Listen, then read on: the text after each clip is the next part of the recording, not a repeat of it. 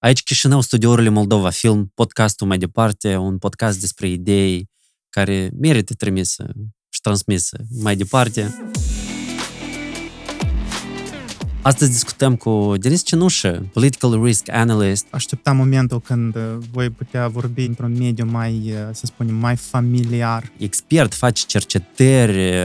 Eu mi-am primele critici primite de la oameni, că el e prea tânăr să se dea cu părerea. Federația Rusă niciodată nu a avut nevoie de o Moldovă dezvoltată. Republica Moldova este foarte, extrem de norocoasă că este uh, aproape de Uniunea Europeană. Ce înseamnă asta? Reziliență. Moldovenii sunt Trebuie, rezilienți. Crezi că noi avem capacitatea de a ne asigura securitatea noastră aici în Moldova sau nu? Conflictul transnistриan este unul din cele mai soluționabile, dacă nu cel mai soluționabil din tot spațiul post-sovietic. Astăzi discutăm cu Denis Cenușă, pe care îl cunosc de mulți, mulți, mulți ani, încă înainte de Twitter Revolution. Poate prea mulți. prea, nu există așa ceva ca, ca pre, prea mulți ani. Uh, Denis este uh, expert, face cercetări, Uh, pe Twitter la tine scrie Political Risk Analyst. Um, cum ai ajuns să te ocupi cu ceea ce faci acum, Denis? Uh, în primul rând, mulțumesc pentru invitație. Cu drag. Da, eu chiar așteptam momentul când uh, voi putea vorbi într-un, într-un mediu mai, să spunem, mai familiar um, în legătură cu ceea ce fac eu și evident să fiu în ospiție la tine. La podcastul tău e cumva o posibilitate de a face acest prim pas. Cred că e primul podcast în care voi vorbi puțin mai altfel decât o fac de regulă la emisiuni. um, m-ai întrebat uh, cum am ajuns să fac ceea ce, uh, ceea ce fac acum. Uh, cred că spiritul meu de, uh, de curiozitate și faptul că eu am pus mereu întrebări. Și mm. îți amintești că chiar și blogul pe care tu m-ai ajutat să-l creezi era cu uh, întrebarea de ce sau da, da, da, în jurul da, da, întrebării da. de ce? Hai să povestim un pic că am, eu atunci aveam blogul meu și... Foarte popular. Oh, nu mai este. Pe atunci era pentru, foarte popular. Da, pentru așa 500 de oameni care citeau bloguri, apoi 250 mă citeau pe mine, da. Da, um, tu atunci um, scriai, tu undeva ai scris ceva, ai scris o analiză și mi-am spus, dar de ce nu-ți faci blog? Da. Și tu ai spus, da cum? Și zic, da, e simplu, iei WordPress și eu atunci am făcut cu tine un fel de debriefing, am spus, da, cum tu vrei el să numească, da, sau chestii. Și am ajuns la primele inițiale din numele tău, Denis și Cenuș de ce? Și era ideea că blogul ăsta trebuie să pună întrebări, să lanseze anumite subiecte care oamenii... De fapt, tu ai început printre primii să dezvolți gândirea critică. Uh, da, și dacă nu greșesc, nu că vreau să-mi, să-mi pun laure, dar eu am fost printre primii tineri care au fost invitați uh, la televiziuni uh-huh. și care cumva a creat... Eu mi-am primele critici primite prin telefon de la oameni, că el e prea tânăr să se dea cu părerea. Deci, uh, câți, câți ani aveai atunci când ai început să faci blogul? Cred că aveam 26, adică 25-26, mm-hmm. cam așa, dar pentru mine era o revoluție personală, deci pe lângă revoluția Twitter care s-a întâmplat cumva în aceeași perioadă, eu uh, te expui public și mesajele tale nu se rezumă doar la, nu știu, la spațiul pe la televiziunea XYZ, mm-hmm. dar el rămâne să trăiască în continuare. Deci oricine te poate citi, reciti, găsi, nu știu, unele puncte slabe și respectiv să te contrazică. Și e foarte greu, mai ales în Republica Moldova, mai ales în spațiul post-sovietic, să confrunți critica care uneori e constructivă și de fapt vine să te ajute. Hmm.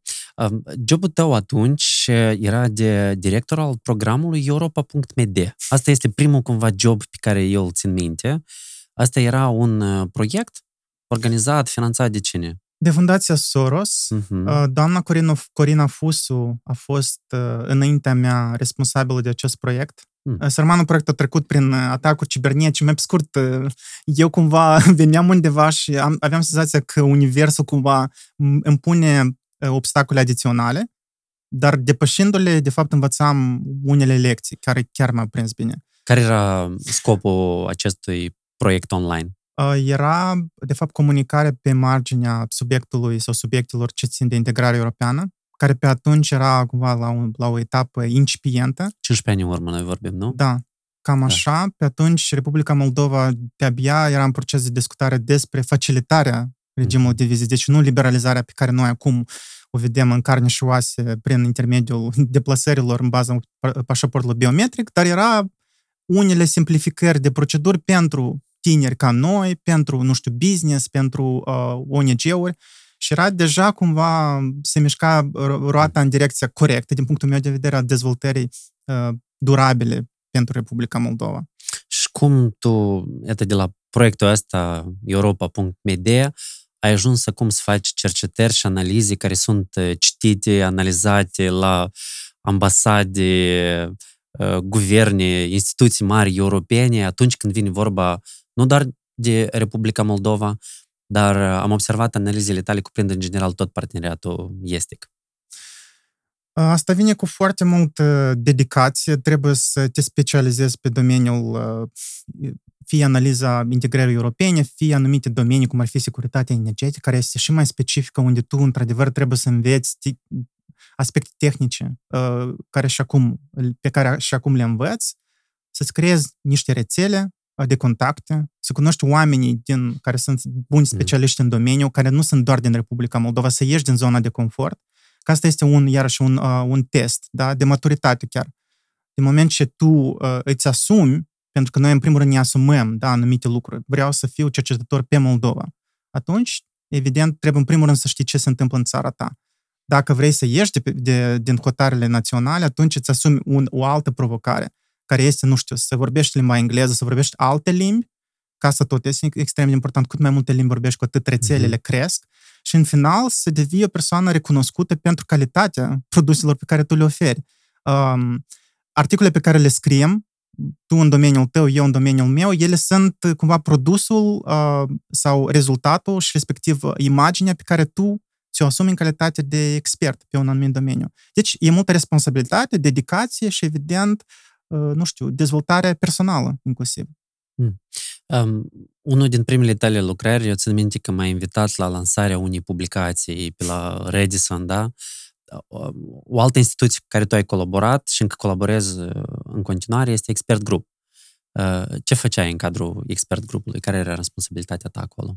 Uh, Expert Group este un loc unde, într-adevăr, eu am avut posibilitatea să mă dezvolt în calitate de cercetător. Um, eu nu sunt economist, dar am învățat foarte multe lucruri legate de economia politică, legată de de exemplu, integrarea europeană economică, pe dimensiune economică. Inclusiv uh, am început cumva să, să văd lucrurile mai alte, pentru că e o zonă sau un loc unde tu ai posibilitatea să aplici chestii interdisciplinare. Da? Eu, ca politolog, am făcut politologie, am făcut relații internaționale, m-am întâlnit cu economiștii. Deci, pe o platformă unde noi suntem pe picior de egalitate, tu ai avut posibilitatea să testezi niște, niște ipoteze, inclusiv să te contrazici cu ei. Și mi-am foarte bine cum uh, viziunea mea de politolog era cumva scădea importanța economiei, când în realitate ambele contează, atât partea politică și cea economică. A fost o experiență foarte bună, în continuare o am, am posibilitatea să mă ocup de sectorul uh,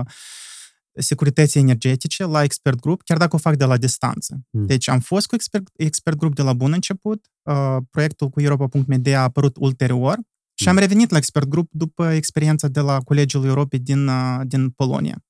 Uh, Expert Group, de fapt, este un think tank, da? Care e, de fapt, uh, rolurile? Ce înseamnă un think tank și care e rolul think tank-urilor pentru transformările care, care se întâmplă, în general, pentru evoluția instituțiilor din Moldova? Eu cred că conceptul de uh, centru analitic sau think tank, uh, el este subestimat sau a fost subestimat oarecare, un oarecare timp în Republica Moldova. În realitate, pe lângă faptul că produce uh, cadre uh, de profesioniști care ulterior pot uh, participa în procesul decizional, deci foarte mulți colegi, foști colegi la Expert Group acum uh, se numără printre, nu știu, reprezentanții instituțiilor de stat, au o integritate, contează foarte mult integritatea, mm. mai ales în Republica Moldova, unde corupția cumva este mereu adusă ca un, ca un principal uh, risc și respectiv amenințare pentru dezvoltarea politică a țării. Deci, de fapt, unul din rolurile think tank-urilor este să fie o pepenieră pentru a dezvolta niște funcționari care au niște viziuni mai diferite decât, decât cei birocrații de, de modă veche, cam așa iese? Eu cred că ceea ce spui tu cumva este legat și de a doua parte a rolului pe care îl are sau misiunea pe care o are un centru analitic, dacă e de integru, într-adevăr, nu are cumva cozi politici sau intenții de a fi folosit în scopuri politice, este de a veni cu viziuni alternative. Și atunci, dacă combini persoane integre cu, uh, cu anumite abilități într-un domeniu foarte specific, chiar în economie, ai nevoie de abilități specifice, atunci tu ai putea avea calitate plus idei alternative. Deci, crearea unor politici, unor soluții pentru probleme mai complexe. Oameni care au timp pe lângă îndeplinirea jobului să, să studieze uh, practicile bune din alte țări, care au posibilitatea să se uh, vadă cu organizații internaționale, să participe la proiecte mm-hmm. internaționale și de acolo să colecteze idei pe care să le aplice ulterior în, în Moldova. Mm-hmm. Deci, de fapt, think tank-urile sunt într-o oarecare uh, responsabile de promovarea unor viziuni și unor uh, idei de dezvoltare pentru țară. Uh, dacă asta inclusiv face parte din misiunea pe care și-o mhm. asumă un, un centru analitic, dar um, în multe țări, și am avut experiența recentă de a fi într-un visiting fellowship, un fel de program uh, de vizită în, la centrul analitic din Lituania, la care sunt expert asociat, Centrul pentru Studii Este Europene de la Vilnius, uh, și ei au cumva, pe lângă misiunea asta de a fi uh, un producător de idei inovative uh, echidistante, da? Uh-huh. ei au și uh, cumva uh, rolul de a susține anumite idei și programe pe care vrea să le implementeze, de exemplu, Ministerul de Externe, cu care ei sunt uh-huh. foarte, într-o colaborare foarte strânsă. Deci ei uneori ajută inclusiv instituțiile de stat să implementeze într-un mod mai facil nu știu, mai simplu anumite idei. Deci o să fac o analogie. Dacă un minister sau o instituție de obicei este o organizație foarte rigidă, cu niște proceduri foarte clare, think tank-urile, care foarte des sunt asociate pe lângă niște instituții de stat, au posibilitatea să experimenteze, sunt niște laboratoare de inovație și de soluții pentru domeniul lor de, de expertiză. Exact. Uh, ei au posibilitatea, ei au libertatea, de fapt, uh-huh. pe mhm. care, în mod eu cred că în mod corect uh, statul le impune pe, uh, asupra instituțiilor de stat, care totuși uh-huh. până la urmă rămân mai rigide decât, decât celelalte, ceilalți actori din societate. Da? Și centrul analitic este într-adevăr un laborator, chiar este o, o analogie perfectă pentru a explica. Cum stăm noi la capitolul think tank-uri în Moldova? Există suficiente sau, ca și în multe alte domenii, există o tendință de a monopoliza anumite uh, domenii și nu permite cumva apariția unor altor think tank-uri care să facă posibil o competiție de idei?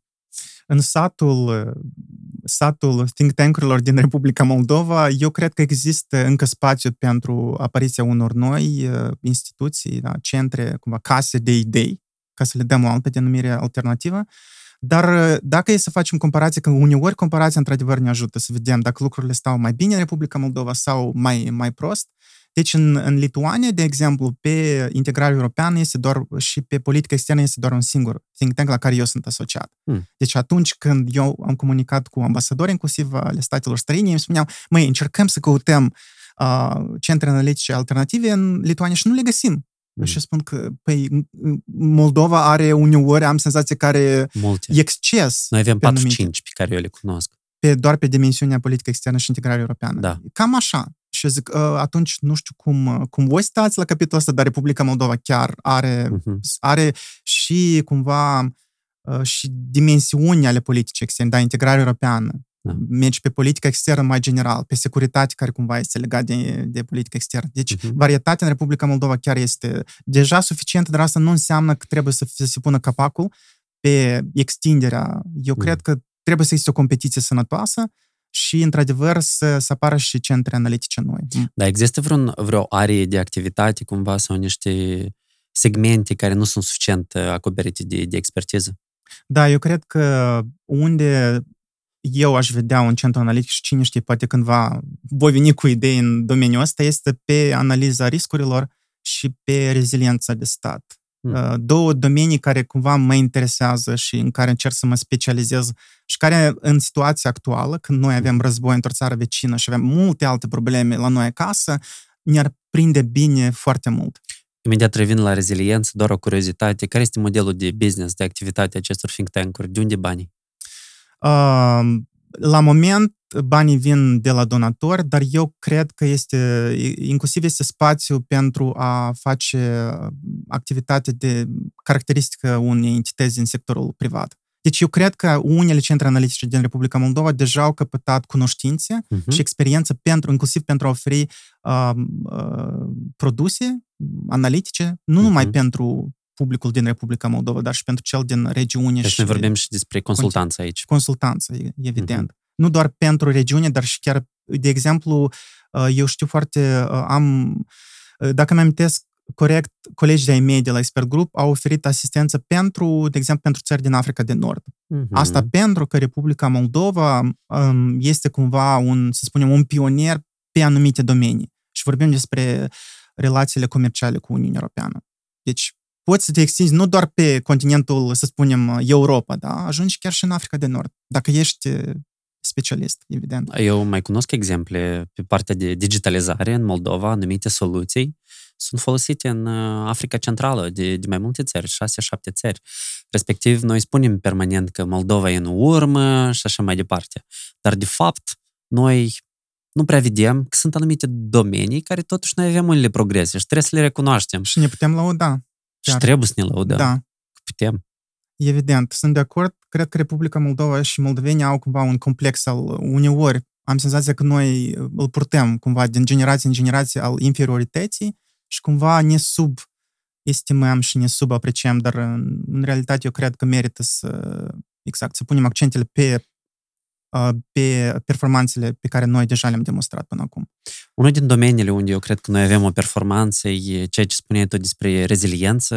Mai mult ca atât, eu când mergeam în Statele Unite spuneam că voi vă confruntați amu cu problemele astea de dezinformare, da, de uh, trunchiere, da, a realității. Noi asta avem deja de 10-20 de ani Dați vă spun cum ne-am deprins și ce facem noi legătură cu asta. Hai să încercăm să definim un pic mai popular și mai simplu, în general, ce înseamnă asta reziliență? Asta e rezistență? Asta ce Asta e pregătire? Da, tu practic ai, ai scos în evidență două caracteristici ale conceptului de reziliență, care este unul, de fapt, care a apărut încă în secolul XIX și a apărut vis-a-vis de materiale de construcție sau în general. Îți imaginezi o piatră care rezistă presiunea, nu știu, vântului sau în urma în urma contactului și interacțiunii cu vântul își creează, nu știu, o anumită formă.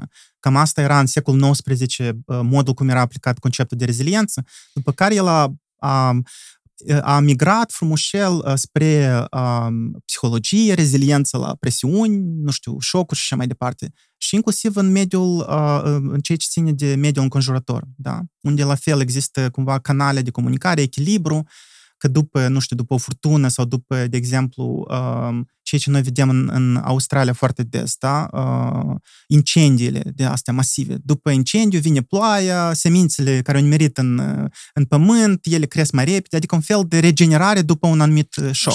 Și revenire rapidă, cumva, exact. reînviere rapidă a naturii. Exact. Recuperarea, dacă ar fi să luăm, să oferim o definiție așa scurt, ar fi uh, recuperarea unei entități, în cazul nostru mm. a unui om, sau a unei societăți, dacă luăm mai larg, uh, după uh, interacțiunea cu un anumit uh, șoc mm-hmm. sau risc. Și, și, și în business este chestia asta care se măsoară prin uh, capacitatea de revenire, da? exact. după ce ai un downfall. Dar poate fi, deci poate fi pe lângă absorpția unui, unui șoc. Deci riscul de regulă reprezintă o, o amenințare potențială. Șocul reprezintă materializarea acelei, acelui șoc, acelui risc. Acum, există capacitatea de a absorbi un, un șoc. Deci când tu mergi la ideea de a absorbi, tu trebuie să știi că tu ai capacitate exact să faci lucrul ăsta. După care adaptarea, da? Noi trăim în timpul când, de exemplu, ieri temperatura 33 de grade. Noi începem să căutăm soluții pentru a ne adapta, da? Dar asta înseamnă că tu trebuie să ai eficiență energetică să te adaptezi mai ușor, dacă e să spunem, printre altele. Și al treilea este mhm. transformarea. Deci, acum, um, ca tu să reziști la arșiță, evident, tu începi să folosești aerul acondiționat. Asta vine deja cu cu minusurile sale. Deci ar fi astea trei uh, modalități uh-huh. de, a, de a te recupera după uh, un șoc. Și cum uh, Moldova face față la aceste șocuri? Pentru că nu, nici nu vorbim acum unul de, după de altul, riscuri. Unul după altul. Unul după altul, din criză în criză. Da, e cam așa, okay. în ultimii doi ani. Care, care au fost șocurile cumva care mm, aduc niște efecte majore pentru societatea moldovenească. Uite, am care să-l le-ai pun, numi? am să-l pun în perspectivă. Sunt trei tipuri de, de șo- riscuri, șocuri. Da? Um, cel um, natural, legat de, nu știu, de exemplu, inu- inundații. La noi Mhm. acum vorbim despre, clima, uh, despre climă uh, aridă da? și așa mai departe. Al doilea este geopolitic. Ceea ce se întâmplă în Ucraina este, evident, războiul, agresiunea Rusiei împotriva Ucrainei este un, un tip de șoc și risc care vine din, din perspectiva geopolitică. Și al treilea este cel um, uh, politic, că mi-am... Că mi-am uh, Social-economic ceva? Uh, da, e cel financiar-economic. Da, Mhm. economic care ține, de exemplu, de inflație. Și asta e Mhm. cel mai clasic. Republica Moldova acum se confruntă, apropo, ok, cu două din trei, da? Geopolitic și economic. Și ele două ar putea crea o, o presiune enormă asupra statului și asupra societății. Ce ne ajută pe noi? Este... Eu cred că noi ne confruntăm și cu primul, doar că despre chestia asta nu se discută su- suficient. Calitatea apelor în Moldova este foarte proastă. Uh, Nistru, care, de care noi depindem pentru apă, de asemenea există riscuri legate și de centrale, centrala. Prutul nu este, e- nu este practicabil. Da. Uh, la Deci, fel, deci, de fapt, eu, uh, eu cred că noi suntem în toate, toate șocurile posibile. Da, deci schimbările climaterice pe noi ne afectează și practic în fiecare an agricultorii noștri, noștri se jelui de uh, secete, faptul că agricultura noastră nu este modernizată și este prea expusă la riscurile naturale. Da, sunt de acord, uh, dar uh, unele din, din, uh, din riscuri și șocuri, ele sunt um, ele nu sunt frecvente. Deci ele apar odată, de exemplu, războiul din Ucraina, știi, noi nu ne-am aș... Ok, Da. cei care au făcut analiză bună s-au așteptat că ceva se poate întâmpla după 8 ani de conflict înghețat sau semi-înghețat, dar oricum asta nu se întâmplă în fiecare zi. Seceta despre care spui tu, noi, Republica Moldova, trăiește în asta de, de minim 10 ani. Da? deci Noi are știam o, deja. are o ciclicitate deja da, oarecare. sunt unele care au, vin cu, fre- Mhm. cu anumită frecvență și sunt altele care sunt mai permanente, să le, dacă se spune. Și seceta despre care spui tu e deja un fenomen despre care se vorbește în Republica Moldova de mulți ani. Mhm. Și cam asta ar fi diferența, că ai încă și, uh, și cicli, ciclicitatea asta a șocului. Hai să vorbim despre cel de două, riscurile uh, geopolitice. Noi, practic, suntem sub talpa imperialistă, deja de... Neo-imperialist. Neo-imperialistă, din, uh, dinainte să ne declarăm independența. Da. Și ți aminte, știi despre asta că uh, acum cineva în Duma Rusiei uh, a propus să fie, re- să fie anulată recunoașterea independenței Lituaniei Ah. de la, de la URSS. Mhm. Deci asta ca să înțelegi cât de, cât de incert este mediul geopolitic în care Mhm. Republica Moldova se află. Deci, uh, practic, ca să spunem lucrurilor pe nume, um, Federația Rusă niciodată nu a avut nevoie de o Moldovă dezvoltată, da? Um, independentă, dezvoltată din punct de vedere economic și permanent a fost interesată să slăbească instituțiile din Moldova ca să fie cât mai dependentă de Rusia. Mm, Eu nu cred că... Aici există un, un bat, da? dar uh, evident că pentru Federația Rusă este important uh, în condițiile actuale, da, regimul lui Putin și așa mai departe, după 2000 încoace, pentru că până la 2000 ei au avut niște tentative de democratizare a instituțiilor, da, era- erau foarte instabile, cu multe crize și așa mai departe, dar oricum exista mai multă democrație decât după 2000. Acum, uh, Federația Rusă are așa un obicei frumos de a exploata vulnerabilitățile pe care le au țări ca Republica Moldova. Deci pentru ei problema nu este în a menține Republica Moldova subdezvoltată, dar de a-i exploata slăbiciunile. Și dacă Republica Moldova nu se ocupă de acest aspect, atunci evident că Mhm. Federația Rusă le va folosi Um, în politica sa externă.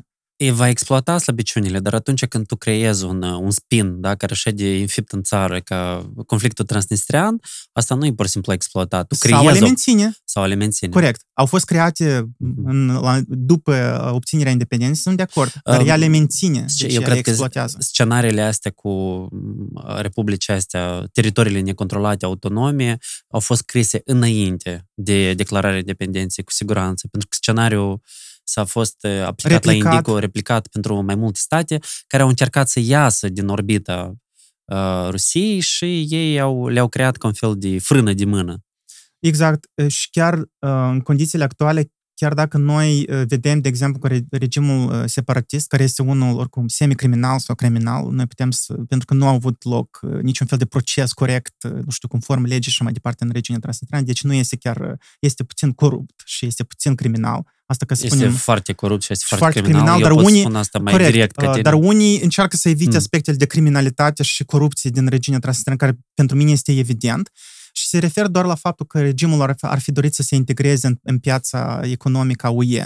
Și aici cumva s-ar crea impresia că există tot, totuși forțe în regiunea transnistreană care ar vrea să se rupă puțin de influența Federației Ruse. Și acolo da. apare conflictul între Federația Rusă, subalternilor din regiunea transnistreană și niște mm. forțe economice care vrea altceva. Dacă vorbim despre um, partea asta de ce este de fapt, și ce să comunică sau cum vrea să fie prezentată.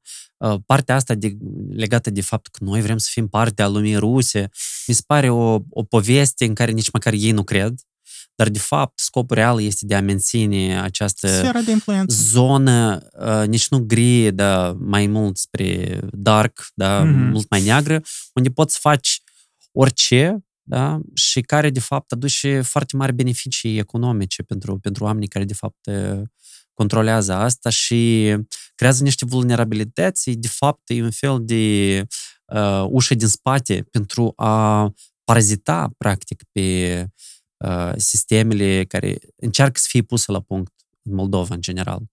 Da, deturnarea reformelor, da, uh, sabotarea anumitor reforme, uh-huh. evident că poate avea loc prin intermediul acestor portițe uh-huh. despre care tu vorbești din, nu știu, sau fereastră sau din spatele casei și uh, domeniile unde Federația Rusă este puternică, da, cu picioarele bine înfipte în pământ, sunt exact cu regiunea transnistreană, deci vorbim despre aspectele de securitate, care evident se extind și asupra mm. mediului de comunicare, da, Uh, propaganda și așa mai departe. Iar al doilea aspect este sectorul gazelor, uh-huh. securitatea energetică, unde, iarăși, Federația Rusă poate, își, își impune, de fapt, nu că poate, dar își impune uh-huh. cuvântul său, uh, termenii săi și așa mai departe. Și Republica Moldova trebuie să... Ne-am să... dezvoltat, ne-am dezvoltat noi ceva reziliență de la, cumva, a rezolva, cumva, problema asta sau de a, cel puțin de a o managi uh, sau noi încă avem termenul de lucru la capitolul ăsta? până când nu dezvolți infrastructura critică, alt domeniu care mine mă interesează, infrastructura critică necesară pentru a crea alternative, pentru că Republica Moldova uh, poate veni oricine la guvernare, dar dacă nu are instrument, instrumentariul necesar, nu va putea face nimic. Deci pentru a crea acel instrumentariu, tu trebuie să ai conducte de gaz, de exemplu, da? Uh-huh. Uh, trebuie să ai piața liberalizată, trebuie, asta înseamnă evident, toate legile să fie construite în așa fel ca competiție să existe pe piață și tu să poți, să poți aduce gaz de unde vrei tu, nu numai din Rusia, dar și din, de pe piața europeană și de ce nu de, pe, de, de la porturile uh, care permit importul de gaz lichefiat. Și asta cum este un, cumva, toți vorbesc despre gaz lichefiat, de unde să luăm? Din Qatar, și apropo, am crezut că acum, în urma ultimilor vizite ale oficialilor moldoveni, se va discuta și despre, sper că s-a discutat și despre asta cum să aducem mm-hmm. gaz lichefiat. Deci, ca să fie uh, clar pentru toată lumea, până acum uh, toată infrastructura noastră de energie a fost uh, construită și menținută ca să depindă de uh, resursele energetice care vin din Rusia. Uh, și da și nu. În ultimul timp, după 2019, dacă nu greșesc, a fost inclusiv uh, capacitat conducta prin care gazul trece prin Moldova și ajunge în Balcanii de Vest, astfel ca gazul să ajungă înapoi ca să poată fi reversul uh, fluxului de gaz. Deci asta ar însemna că unii, inclusiv uh, unii, unele forțe proruse, deja probabil intuiau că Rusia vrea să facă ceva în Ucraina. Și deci, ca să existe o modalitate de a aduce gazul, pe care tot îl cumpere de la ruși, după mm-hmm. condițiile lor și așa mai departe, ei au uh, promovat și au acceptat ca să fie și reversul din România spre Moldova care să aducă gaz, care ajunge prin Turcia sau prin conductele care trec mm-hmm. prin mhm. Turcia. Deci acela e South Stream, din câte Da, e Turkish, uh, South Stream a fost mm-hmm. blocat, uh, e, Turk e Blue Stream și Turk, mm-hmm. Turkish Stream. Mm-hmm. Și deci să aducă gazul, tot rusesc, prin Republica Moldova, dar prin revers, astfel ca dacă uh, ceva se întâmplă în Ucraina, oricum Republica Moldova să poată să fie alimentată cu gazul rusesc, tot mm-hmm. rusesc. Mm-hmm. Și deci, cumva, chiar ceea ce spui tu are sens, pentru că se menține influența Federației Rusă, dar e, e vorba și de aspecte geopolitice, da? Revenim la reziliența geopolitică. Șocurile care sunt create în regiune pot reorienta fluxurile de gaze. Și acum, cumva, noi suntem asigurați, da? Dacă nu vine prin Ucraina, noi avem pe unde aduce mm-hmm. gaz în Republica Moldova. Dar oricum va fi cel uh, gazul rusesc, după Mhm. condițiile și prețul pe care le impune Federația Rusă. Hai să vorbim un pic despre preț, pentru că pe foarte multă lume mai puțin uh, interesează unde e made, da? Made in China, made in Europe, made in Russia. Um, totuși, chesti- chestia asta se transpune în uh, factură și chiar și pe mine, de exemplu, chestia asta mă, mă afectează destul de, de mult. Eu pot să spun că eu înțeleg că este un preț de plătit, libertatea costă, da? Mhm. să ai anumite uh, drepturi, asta este de fapt un, un beneficiu, da? Și un Eu sunt- privilegiu în și un unele privilegiu. societăți. Și eu sunt uh, cumva pregătit să, să plătesc acest cost. Dar uh, totuși, uh, spre deosebire de Uniunea Europeană, care tot se confruntă cu o inflație foarte mare și creșterea prețurilor, pe noi asta ne afectează mai mult decât pe oricine. Cineva chiar compară că, mai uite, Ucraina e în război și la dânsi au crescut prețurile cu 15%, dar la noi au crescut prețurile cu 30%. Um, problema este că Republica Moldova se, se confruntă concomitent cu mai multe crize. Ne vorbim de, cel puțin, era până când au anulat starea de urgență în sectorul, în domeniul Sănătății. sănătății, sănătății publice, erau p- patru crize concomitente. Deci uh, este practic imposibil pentru orice țară, chiar dacă are uh, anumite, uh, nu știu, resurse da, și o economie puternică, să, să le înfrunte cu, cu brio, da, că noi ne descurcăm bine și să nu aibă presiuni din partea societății. Republica Moldova, din păcate, încă este o țară cu resurse limitate, nu am să folosesc cuvântul sărac. Încerc cumva să... Da, ai spus. da, dar Republica Moldova mereu este comparată și cumva... Deci umbra resurse, asta- resurse sunt, pur și simplu mai puține decât în altă da, parte. resurse sunt, dar sunt mai puține și Republica Moldova este foarte, extrem de norocoasă că este uh, aproape de Uniunea Europeană. Extrem de norocoasă. Pentru că dacă nu era politica externă și nu era asistența pe care o poate oferi și vrea să o ofere Uniunea Europeană, Republica Moldova de- deja era de mult, nu știu, probabil uh, inclusiv cu proteste în masă și cu o guvernare sub presiunea de a, nu știu, uh, ceda inclusiv puterea, deoarece uh, Mhm. vorbim despre, uh, despre probleme pe care nu le poate soluționa de una singură și are nevoie de asistență. De exemplu, z- dau exemplu cu, uh, cu administrarea frontierelor, corect? Deci vorbim despre fluxul de refugiați din uh, Ucraina, ce a făcut Republica Moldova, conștientizând faptul că are resurse limitate, a apelat la agenția Frontex din Uniunea Europeană, care a, a dislocat un număr, nu știu, până la 100 de specialiști ca să-i ajute pe moldoveni să gestioneze mai bine frontiera.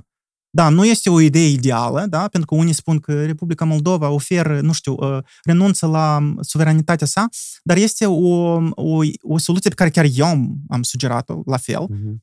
ca să, renu- să reducem costurile pentru acest subiect, da, să, pentru această problemă și să le reorientăm resursele alea pe alte pro- probleme pe care Repu- Republica Moldova trebuie să le soluționeze. Deci e vorba de, de expertiză, nu avem suficient specialiști. Este, dacă vorbim resurse, la capitolul resurse, asta sunt și oameni care să fie pregătiți să facă fața acestor crize. Și motivați financiar. Mhm. Deci vorbim despre uh, instituțiile statului care, pe de o parte, sunt slăbite uh, și au fost slăbite din cauza uh, politicienilor irresponsabili care au fost la, la guvernare mulți ani și, totodată, există și uh, limitări um, structurale. Deci Republica Moldova, deocamdată, nu poate plăti salarii mai mari. Mhm. Deci asta este obiectivul principal, să plătim salarii mai mari, Mm. dar asta deocamdată nu este posibil. Și acum tu ai două probleme pe care trebuie să le, cu care trebuie să mergi în, în război împotriva crizelor cu care te confrunți. Și nu e ușor. Hai să dezvoltăm un pic tema asta. Totuși, cum tu vezi posibil ca în instituțiile de stat să fie date salarii mai bune?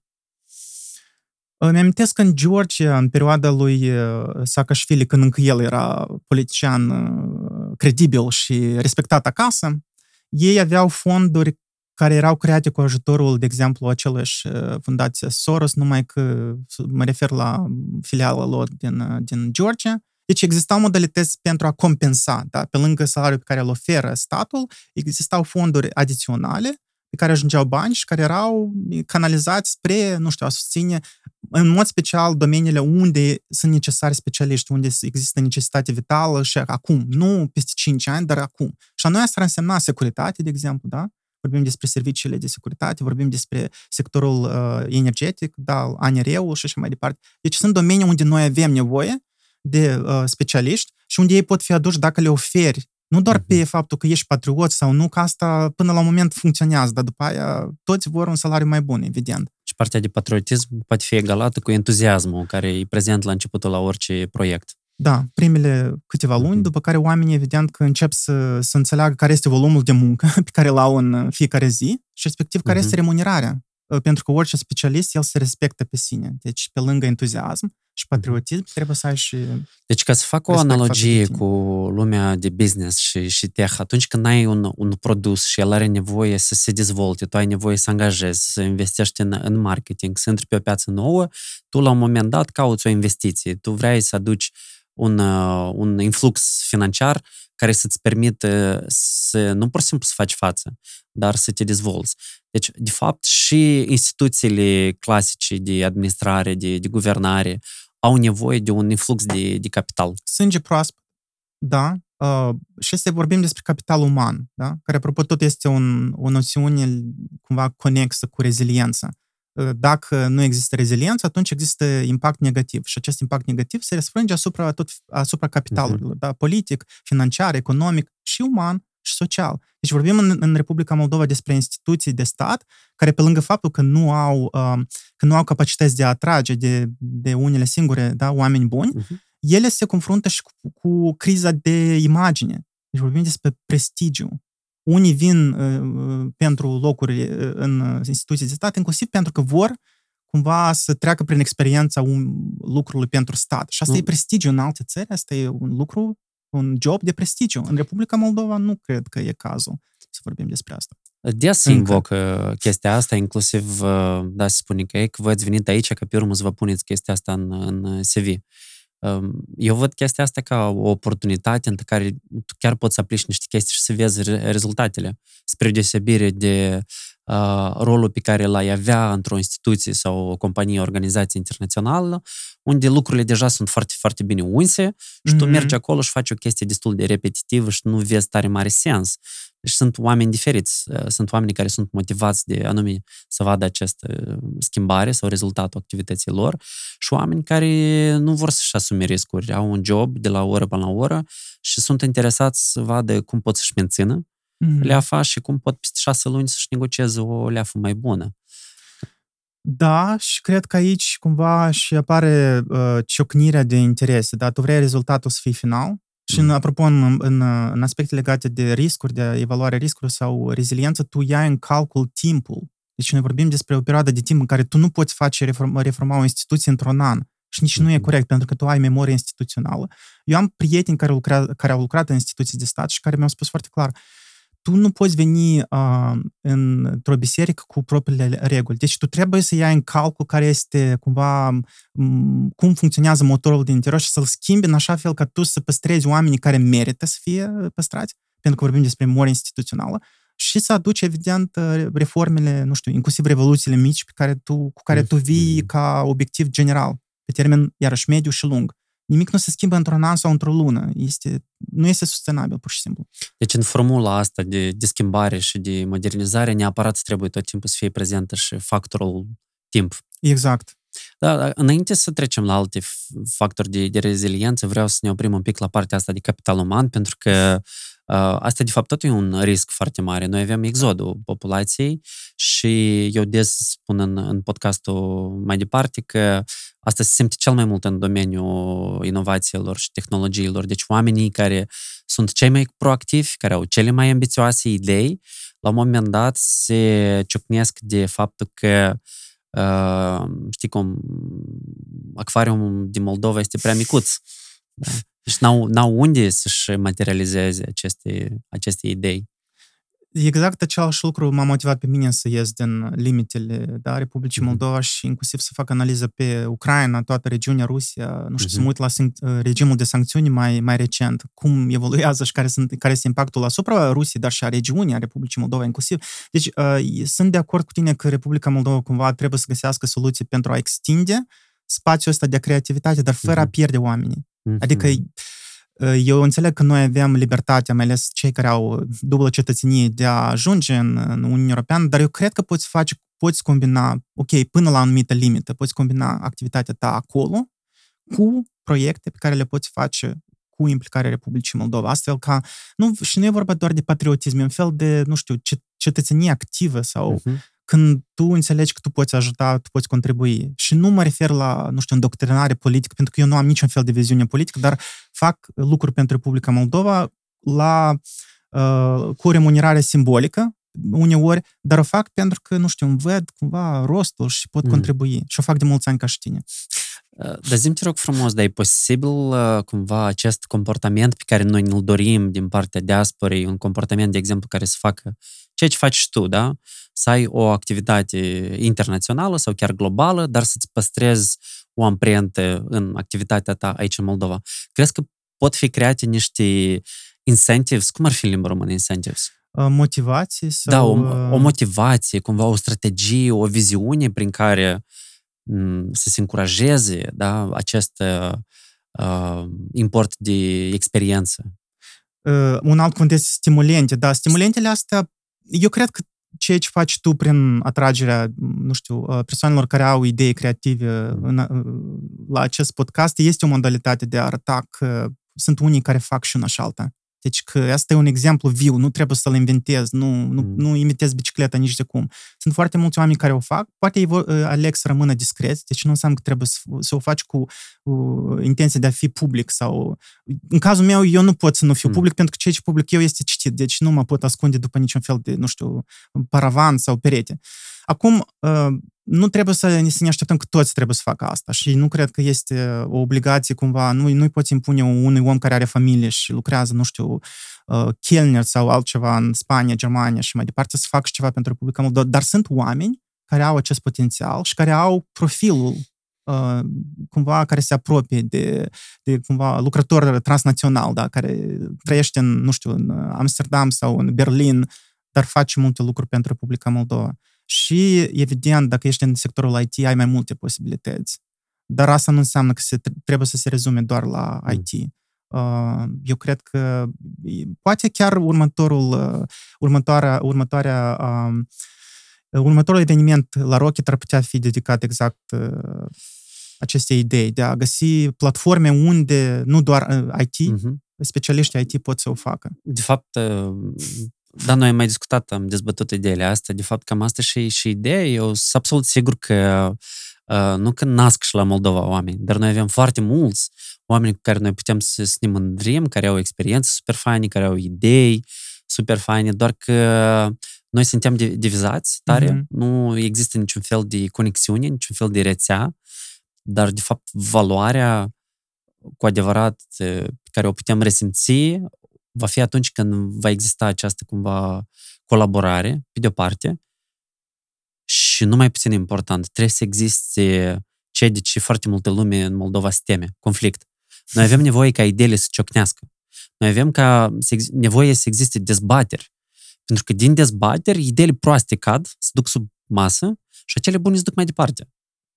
Corect. Și avem competiția ideilor, avem mm. circ- circulația elitelor, dacă să luăm un concept mm-hmm. din, din politologie și în urma acestei circulații de idei și de elite, mm. Uh, iarăși, dacă nu, nu, nu intervine factul nemeritocratic, atunci, într-adevăr, rămân pe picioare doar ideile bune și, efectiv, lideri, pentru că noi noi nu putem să ne naștem lideri. Ok, ai anumite abilități care te pregătesc pentru un asemenea rol, dar tu devii lider într-un anumit domeniu prin propria experiență, prin înfruntarea dificultăților, învățarea limbilor străine, nu știu, interacțiunea cu organizații internaționale, toate aceste lucruri te ajută să devii un lider, dacă vrei. Dar evident. chiar și atunci unde ai competiție neloială, de exemplu, sau cum tu ai spus, ne... ne, ne nemeritocratică. Da, anumite da, cum spun, aspecte care nu țin de, de meritocrație, inclusiv faptul cum tu tratezi chestia asta, cum, de exemplu, nu te oprești, dar încerci să, să găsești o, o soluție, cum tu reușești, de fapt, da, chiar și prin această perete, da, să găsești o breșă, asta tot îți dezvoltă cumva o, Reziliență. O reziliență. Rezistență, evident. Mm-hmm. Cred că mul- foarte mulți moldoveni au trecut prin procesul de uh, construire a propriei reziliențe fie acasă, fie prin procesul de migrație undeva. Și eu, cred, eu chiar cred că uh, este europenii sunt mult mai rezilienți la, la crize, fie interne sau externe, decât sunt, uh, cu tot respectul față de Germania, unde acum trăiesc, ca nemții și mulți alții, care uh-huh. nu au mhm. trecut prin crize atât de puternice după cel de-al doilea război, uh-huh. război mondial. Republica Moldova, eu cred că și e cumva, nu cred că e ceva bun, dar din păcate așa a fost situația și au dezvoltat o reziliență care merită, de ce nu, laude. Da? Moldovenii sunt trebuie, rezilienți. Trebuie de valorificat acest da. uh, skill, da, acest mușchi al, uh, cumva, al nostru. Da, dar nu trebuie iarăși să ne complacem. Eu, mm. eu mă bucur că noi toți suntem rezistenți, dar asta oricum nu înseamnă că noi nu trebuie să căutăm soluții pentru a ne simplifica viața și pentru mm-hmm. a trăi în sfârșit cu, nu știu, două zile de weekend normale sau de ce nu chiar trei, că în unele țări se discută mm-hmm. despre lucrul pe patru zile, pe durata patru zile în, în timp de o săptămână. De ce și în Republica deci, Moldova nu ar fi asta o realitate cândva? Nici măcar noi nu trebuie să fim permanent în mod de, de război da, și de crize, trebuie să încercăm să trăim viața, nu doar să ne luptăm. Uh, să ne luptăm, dar să ne luptăm exact pe, pe, uh, pe terenul ideilor, pe terenul, nu știu, a inteligenței, cine mai multe cărți au citit, ceva de genul ăsta, lejer, nu uh-huh. cum să supraviețuiesc azi când prețurile au crescut, nu știu, cu 30%. Asta nu e normal pentru, pentru orice om, în orice țară sau continent uh-huh. inclusiv. La capitolul resurse vreau să te întreb despre ceva foarte, foarte important. Când am vorbit despre capital uman, dar totuși de unde noi găsim bani? Eu am eu, pe de-o parte, sunt bucuros că Republica Moldova are acces la fonduri europene, inclusiv, nu știu, asistență internațională, dar asta cumva nu e, nu e aproape de conceptul că îi dai undița și înveți pe dânsul să pescuiască singur. Cumva, oricum tu intervii foarte mult în procesul de pescuit al omului și asta ar putea să ne aducă pe o pistă greșită când noi contăm foarte mult pe asistență externă uh-huh. și nu încercăm să, nu știu, fie să să găsești un numitor comun cu oponenții politici. Pentru că și în Republica Moldova asta uneori poate fi o problemă. Deci să, să știi când să pactezi. Mm. Uneori, pe timp de criză, este important să înveți uh, arta negocierilor cu, mediu, cu politicul sau cu actorii sociali, sindicatele, nu știu, de exemplu, nu știu, fermierii vor să protesteze. Deci, în situațiile astea, tu nu ignori problema uh-huh. și tu începi să dialoghezi pentru a căuta o soluție creativă. Deci, de fapt, poți să ai un pact social, un contract social în care spui că, uite, pe aspectele astea, hai să avem cumva o dezbatere și e important să avem această ciocnire de idei, dar uite, pe partea asta, hai să avem cumva un compromis, pentru că ne costă prea scump acest cumva conflict social. El, de fapt, nu duce nici vouă la nimic bun, nici nouă la nimic bun. Și evident e în detrimentul interesului public. Uh-huh. Da, adică societatea... Noi vorbim foarte des despre uh, concentrarea soluțiilor pe individ. Da? Eu aș spune că trebuie să concentrăm soluțiile și pe societate, comunitate și societate. Și, în general, soluțiile sunt de acord cu cei care promovează reziliența la nivel de individual și comunitar. Cumva sunt legate între ele și să începem de jos în sus. Mm. Uneori, sau poate chiar mai multe ori de jos în sus, ca să înțelegem care sunt, într-adevăr, necesitățile oamenilor. În ce domenii concret crezi că trebuie de exemplu, refugiații acum, uh-huh. da? Oamenii au Așa probleme. s-a întâmplat, de Corect. fapt. Oamenii au reacționat și au fost foarte Corect. receptivi. Dar ei au primit, uh, au primit ajutorul invers de la stat puțin mai târziu. Deci, uh, dacă nu există posibilitatea de a oferi ajutor, comunicarea strategică este esențială. Deci, statul trebuie să fie creativ în, în situațiile de criză. Și nu este atât de complicat să faci lucrul ăsta. Chiar nu este complicat, mai ales că există, nu știu, soluțiile online, rețele sociale, care în Republica Moldova sunt populare, deci nu trebuie să iarăși să inventezi niciun fel de bicicletă. Dar dacă tu înțelegi care este meritul populației, care este, apropo, promovat la toate conferințele internaționale, începând cu cele de la, din, din Elveția și terminând cu altele, nu știu, în organizații internaționale, atunci tu trebuie să-ți faci lucrul tău pe acasă. Și asta este să comunici în așa fel ca populația să înțeleagă că dacă banii nu au ajuns azi pentru sprijinirea refugiaților, atunci va ajunge mâine. La ora cu tare, atâta și atâta. Deci, concretiz, ă, lucrurile trebuie să fie certe. În situațiile de criză, cu atât mai mult. Hmm. În, în Moldova, de fapt, pentru că statul a fost prins cumva pe picior greșit cum, cum n-ai da, oamenii s-au auto-organizat în, în comunități, uh, diferiți programiști au început să dezvolte soluții. Vitalie Șan a făcut uh, după Moga, mm-hmm. da, mhm. care oamenii puteau să se înscrie, spune de ce au nevoie, majoritatea au nevoie de produse alimentare și inclusiv acum noi aveam aproape, îmi pare că 40.000 de copii ucraineni în Moldova. din, uh, din da. cei care... Din Noi avem aproape 100 de, de mii de, de refugiați în Moldova, jumătate sunt, uh, sunt uh, minori. Deci eu, eu cred că um, ideea asta că statul este responsabil de tot, guvernul, nu este tocmai una corectă. Deci în multe situații oamenii trebuie să fie proactivi, unu, și doi, instituțiile trebuie să spună, să recunoască unde are nevoie de, de ajutorul dar ei nu trebuie să fie lăsați singuri. Deci, uh-huh. uh, evident că moldovenii, iar reieșind din capacitatea de reziliență, eu chiar cred că moldovenii wow, de la naștere probabil, uh, asta nu înseamnă că instituțiile trebuie să mereu să mizeze pe faptul că moldovenii se descurcă. Da, moldovenii sunt descurcăreți, sunt harnici și mai departe, dar asta nu este uh-huh. nici de cum uh, o justificare pentru a-i lăsa singurei. Deci, dacă statul nu poate să intervină în acel moment, atunci el trebuie să comunice ca să ofere această mhm. garanție că ei nu sunt singuri, înțelegi? Și asta vine doar din comunicare. Dar evident că sunt de acord că pe locuri moldovenii iau inițiativa. A emigra din Republica Moldova tot a fost o inițiativă pentru mulți care nu a fost sugerată de stat. Da? Nu primești, nu primești salarii, are familie, trebuie să supraviețuiască. Ce facem? Emigrăm. Și asta și eu am trecut prin asta. Probabil și tu ai trecut prin asta și mulți alții. Pentru că el vine din ideea de a căuta soluții pe cont propriu, dacă statul mm. nu te ajută. Ok, în afară de soluția clasică, care deja este replicată, picioarele. da, picioarele am luat și ne-am dus, nu știu, în Verona sau în Londra, în Irlanda, de unde în spate de găsit bani?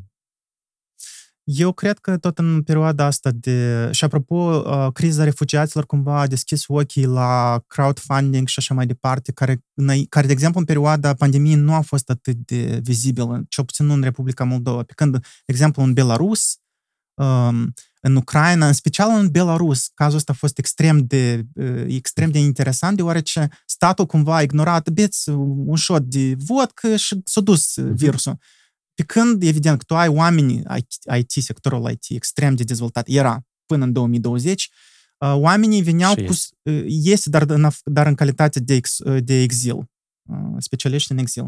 Deci ei au venit cu soluții, s-au auto-organizat și au început să înlocuiască statul, da, să ajute sectorul medical, nu știu, să ofere inclusiv nu, meși și așa mai departe. Deci, pe, în Republica Moldova cred că există mult mai multe domenii unde auto-organizarea ar putea să conteze la nivel mm. de comunitate, nu doar cu refugiații. Eu cred că asta trebuie să fie o practică pozitivă, care trebuie ulterior replicată pe sustenabilitatea apelor, pe, nu știu, împădurirea zonelor. Împădurirea înseamnă scăderea temperaturii cu, nu știu, un minim un, un grad și așa mai departe. Deci poate fi replicat și eu cred că asta trebuie să fie folosit ca o, ca o platformă, criza prin care noi trecem acum.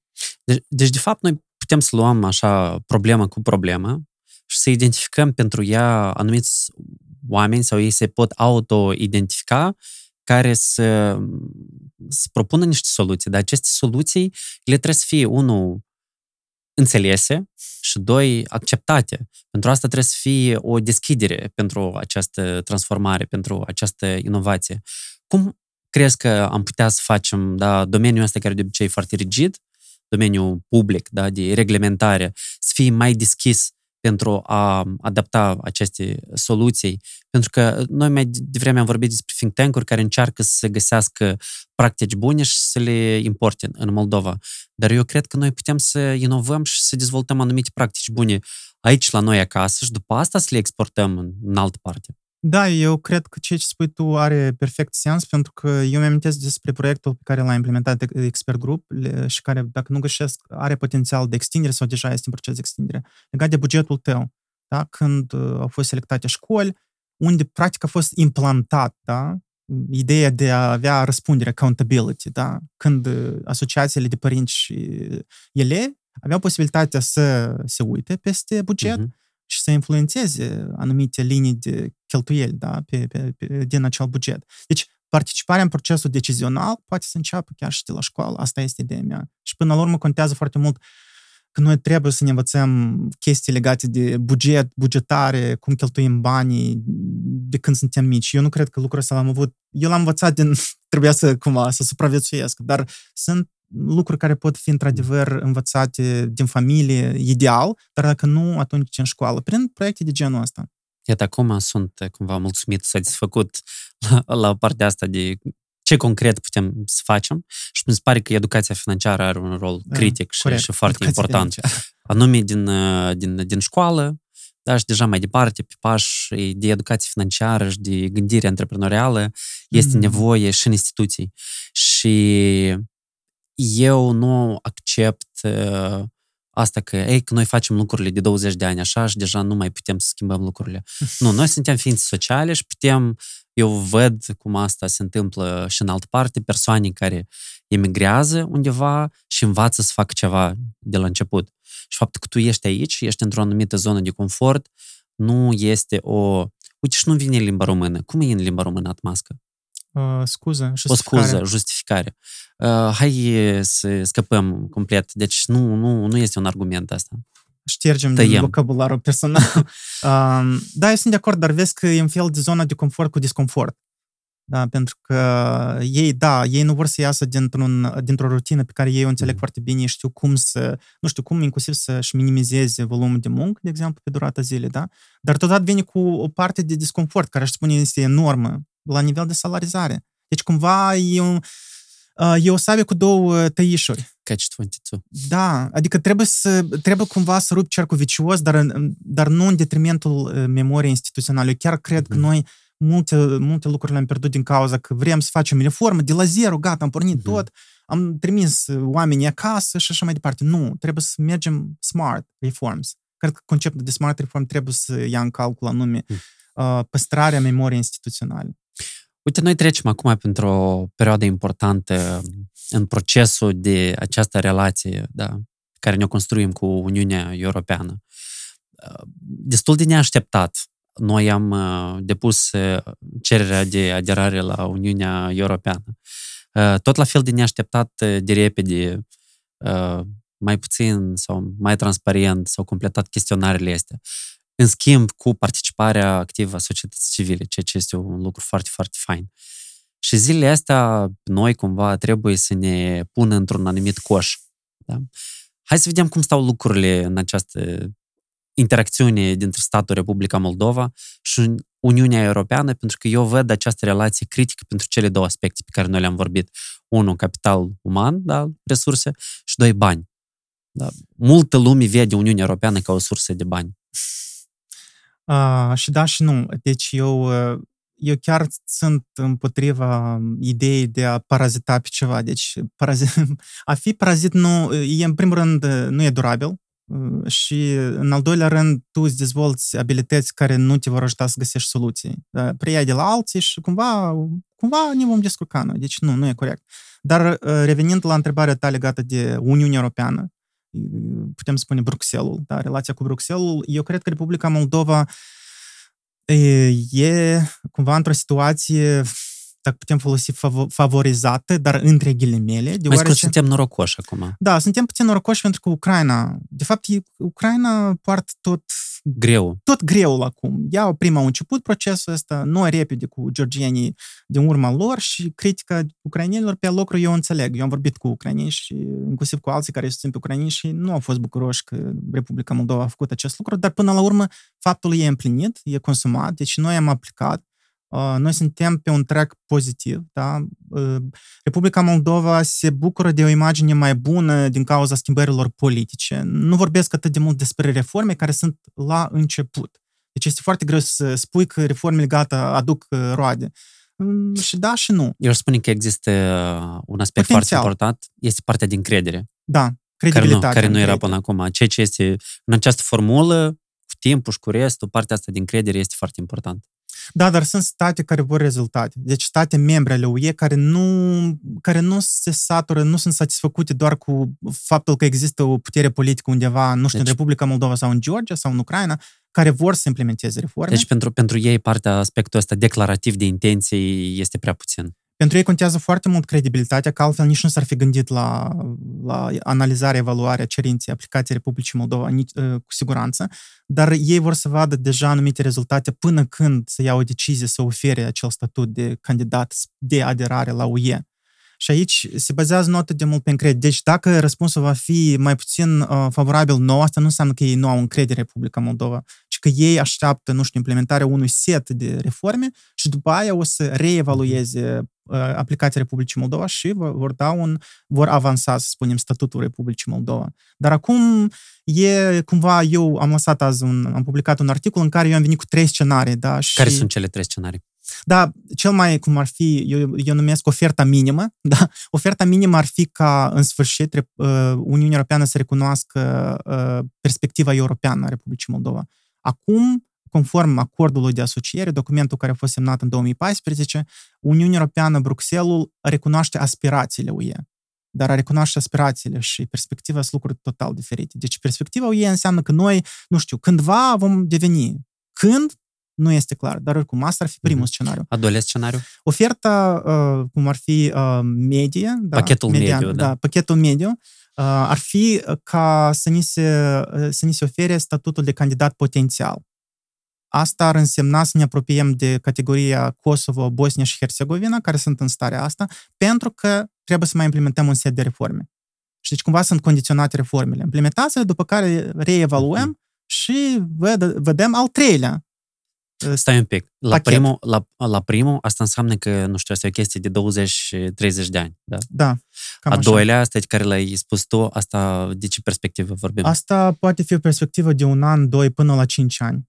Serios? De oare, de, depinde de Atât calitatea de reformelor. Asta e puțin, având în vedere că Republica Moldova e țară mică, care e un argument care nimeni nu-l, nu-l, nu-l iubește în, în Uniunea Europeană. Uh-huh. Nu folosiți argumentul că țara este mică. Sincer, am auzit foarte multă critică legată de, de aceasta. Mm-hmm. Că suntem mici și ne putem reforma într-o zi, două. Nu, nu, mm-hmm. nu se începe așa argumentele în relație cu eu. Ok, și a treia? Al treilea ar fi, evident, oferta ideală, da? Plus sau altfel, în care Republica Moldova împreună cu Ucraina, cel mai, de, cel mai uh, probabil, va obține statutul de, poate obține statutul de candidat. Asta, asta ar însemna că imediat după asta, uh, dacă nu există iarăși niciun fel de obiecție, se deschid capitolele de negociere cu Uniunea Europeană pentru aderarea. Și deci asta ai de o, ce perspectivă un calendar. Noi vorbim? Tot 20 de ani, dar ai un calendar, poate fi până la 20 ani, dar ai mm. un calendar, sau mai puțin, dar ai un calendar foarte specific în care tu deschizi capitolele, le închizi, revii acolo unde ai înregistrat lipsă de performanță. Sau... Deci mm-hmm. este clar cadrul. Tu știi că o să ajungi, tu vezi mapa, o ai mentală și pe hârtie și tu mergi în direcția aderării la UE.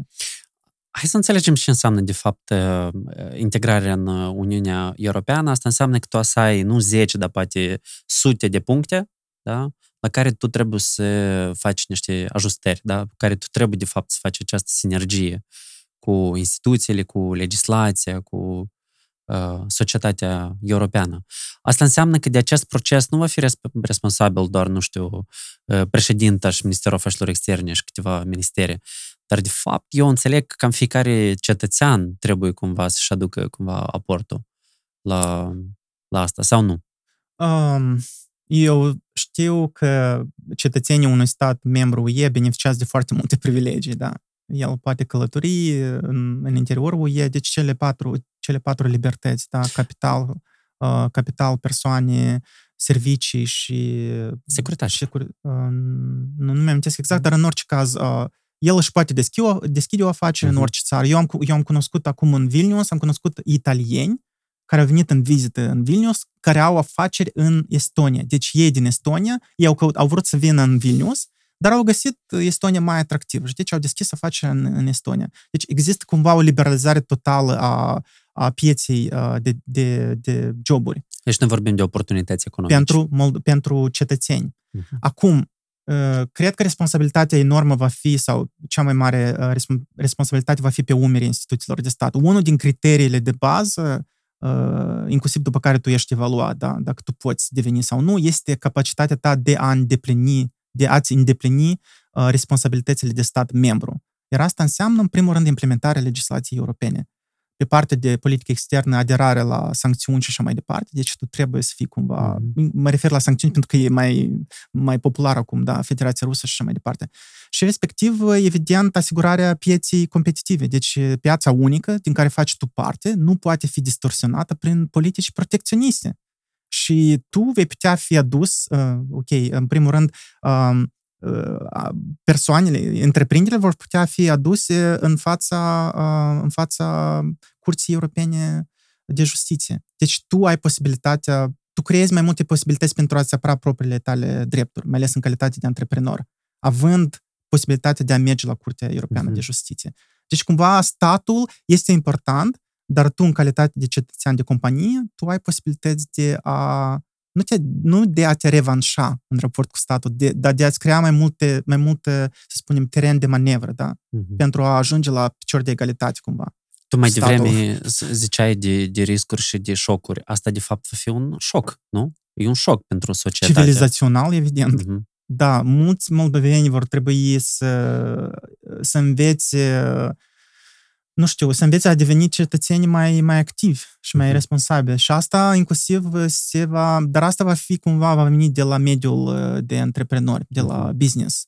Businessul va fi probabil cel mai activ actor în perioada, inclusiv în procesul de aderare. Pentru că ei vor trebui să învețe multe și să transpună multe practici de la colegii lor din, din UE. Dar noi avem companii europene care deja activează pe piața din Republica Moldova. Prea nu puține. sunt multe, nu sunt multe, dar asta probabil din cauza războiului cumva să e în stagnare. Nimeni nu-ți vine să facă investiții când în țara de, uh-huh. de alături are loc război. Dar, apropo, un, un gând la care chiar am, am, am reflectat puțin înainte de a veni la podcast, Republica Moldova acum are o oportunitate enormă de a atrage companii care au plecat de pe piața rusească. Deci, au plecat circa o mie de branduri. Deci, misiunea guvernului statului Republica Moldova este să atragă măcar unul, măcar o companie, câteva, zece dintr-o mie, care să vină și să investească în Republica Moldova. Cum putem să facem asta? Ok, ai menționat credibilitatea, guvernul deja este cumva un, un lucru uh, bifat, da? Uh, reformele, reforma uh, protecția proprietății private, evident, și a dreptului tău de, nu știu, în domeniul business-ului. Cred că asta, proprietatea privată și uh, predictibilitatea, da? Cât de previzibil și cât de clare sunt regulile jocului în, în materie de, nu știu, relația cu instanțele din Republica Moldova și agențiile de stat care reglementează anumite sectoare, la fel este extrem de important. Oamenii citesc clasamentele, dar multe clasamente sunt politice, din păcate.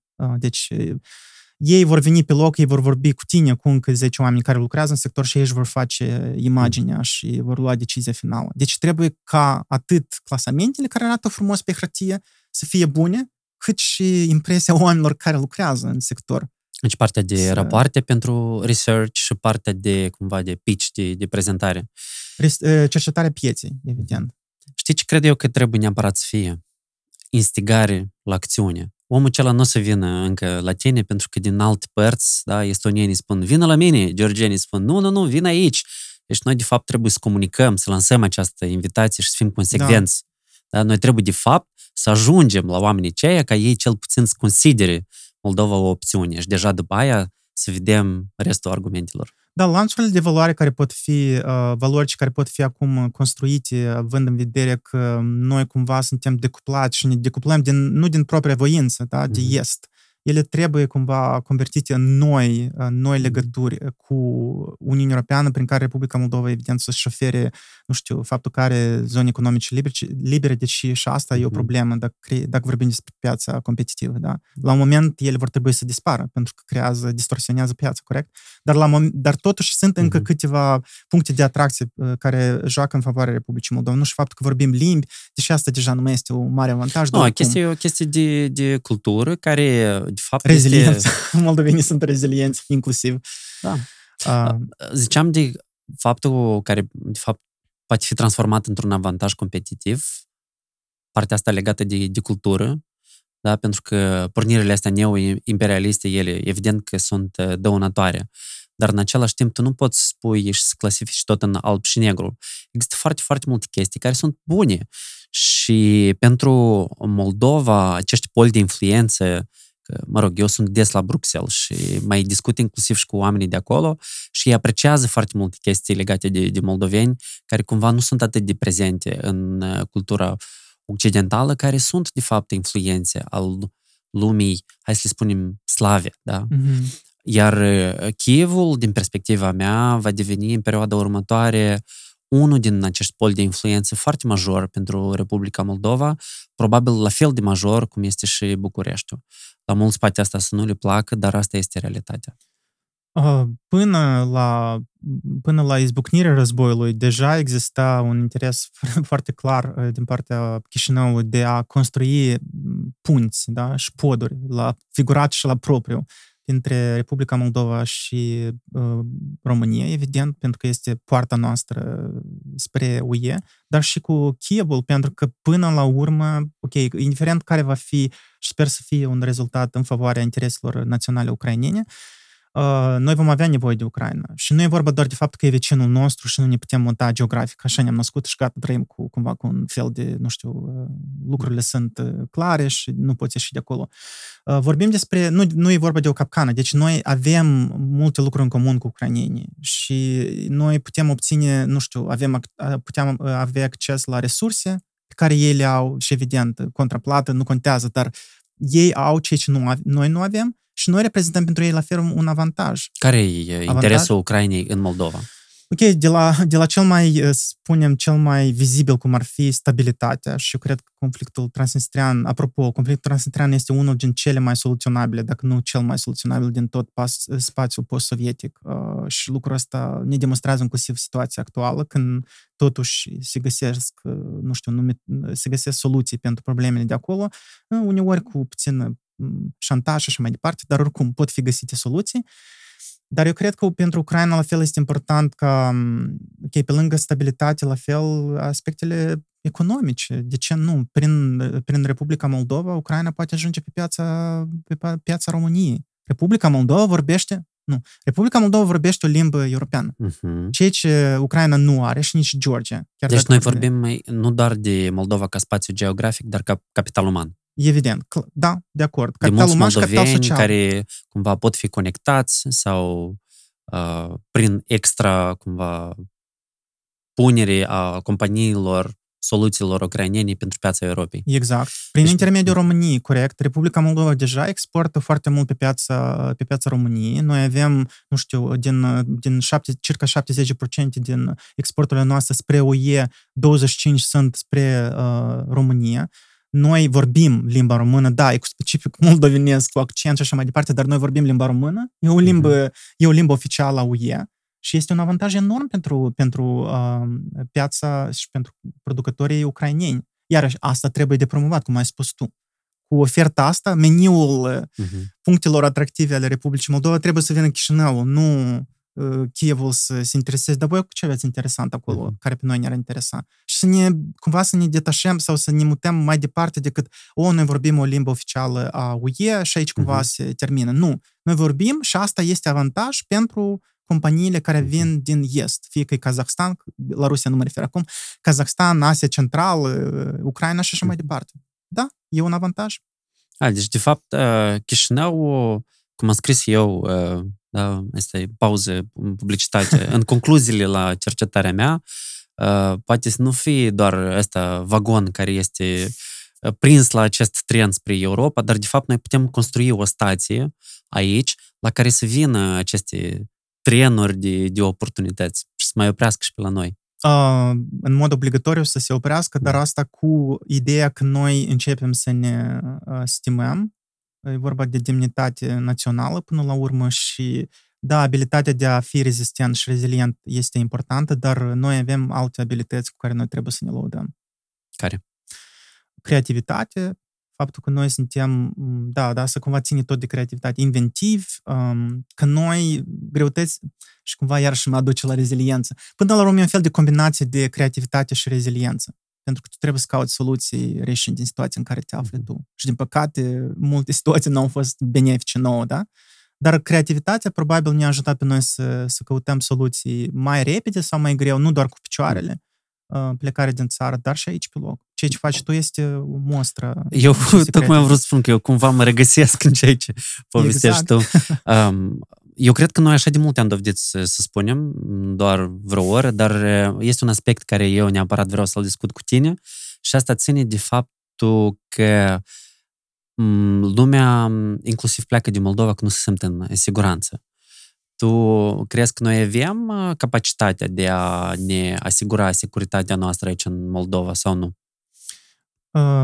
Uh, când au apărut primele semnale că există tentative de a destabiliza regiunea transnistreană, eu le-am spus uh, celor din familie, calmați-vă, liniștiți-vă, haideți să gândim rațional. Deci nu există niciun interes din partea Tiraspolului de a face acest lucru, evident, dacă Rusia nu ajunge în, în Odessa, care e un lucru care nu depinde de Republica Moldova. Totodată, acest lucru nu înseamnă că noi uh, cumva, ok, ucrainienii o să, o să ne ajute și de regulă, cumva, noi suntem bucuroși că avem Ucraina, că asta cumva un perete, un munte între noi și Federația Rusă. Nu cred că trebuie să mizăm doar pe ucrainieni, ei sunt bravo, ei sunt patrioți și mhm. meritele trebuie să meargă în această direcție la fel, dar noi trebuie să ne pregătim pentru scenariile negative. Și ele nu sunt, uh, cum cineva se exprima din politicieni, că ele ar fi ipotetice. Toate scenariile sunt ipotetice. E vorba de probabilitatea lor. Deci chiar și cele negative sunt probabile și noi trebuie mm-hmm. să mhm. ne pregătim pentru ele. Cum fac asta alte case care sunt mai pregătite la acest capitol decât noi? Eu pot să-ți dau cam, uh, vorbeam cu tine până la podcast, că lituanienii au început să se ocupe de, nu știu, de pregătirea populației pentru protecție civilă, da? au început să investească în reziliența comunității și indivizilor prin educarea cetățenilor. Ce fac ei în caz de X, Y, Z? Și, uh-huh. din păcate, iarăși, Ucraina ne oferă multe lecții. Șoc, lecții șocante cum oamenii supraviețuiesc și ce se poate întâmpla din partea unui factor neoimperialist, cum este Federația Rusă. Deci, noi trebuie acum să ne pregătim pregătim pentru cel mai rău scenariu. Asta înseamnă că armata sau o altă instituție trebuie să se ocupe de comunicarea cu populația pe, nu știu, unde te ascunzi, unde sunt adăposturile principale, ce fel de consumabile trebuie să ai cu tine cât, cum noi comunicăm cu populația, adică toate aceste aspecte de reziliență, acces la, la rezervele alimentare și de apă, cum generatoare care, care să producă electricitate în cazul în care este blackout și dacă se ajunge în regiunea transnistreană, noi vom avea blackout, adică asta e 100%. Lumina va fi vom uh-huh. fi deconectați. Deci, pe toate aceste paliere trebuie să se lucreze și nu trebuia, trebuia să se lucreze. Deci, acum încă uh-huh. lucrurile pot fi... Și acest lucru este o investiție pe termen lung. Nu vorbim doar, doar despre situația din, din Ucraina, dar faptul că populația trebuie să, pregăti, să fie pregătită în orice caz pentru asemenea cataclisme da? sau geopolitice. Uh-huh.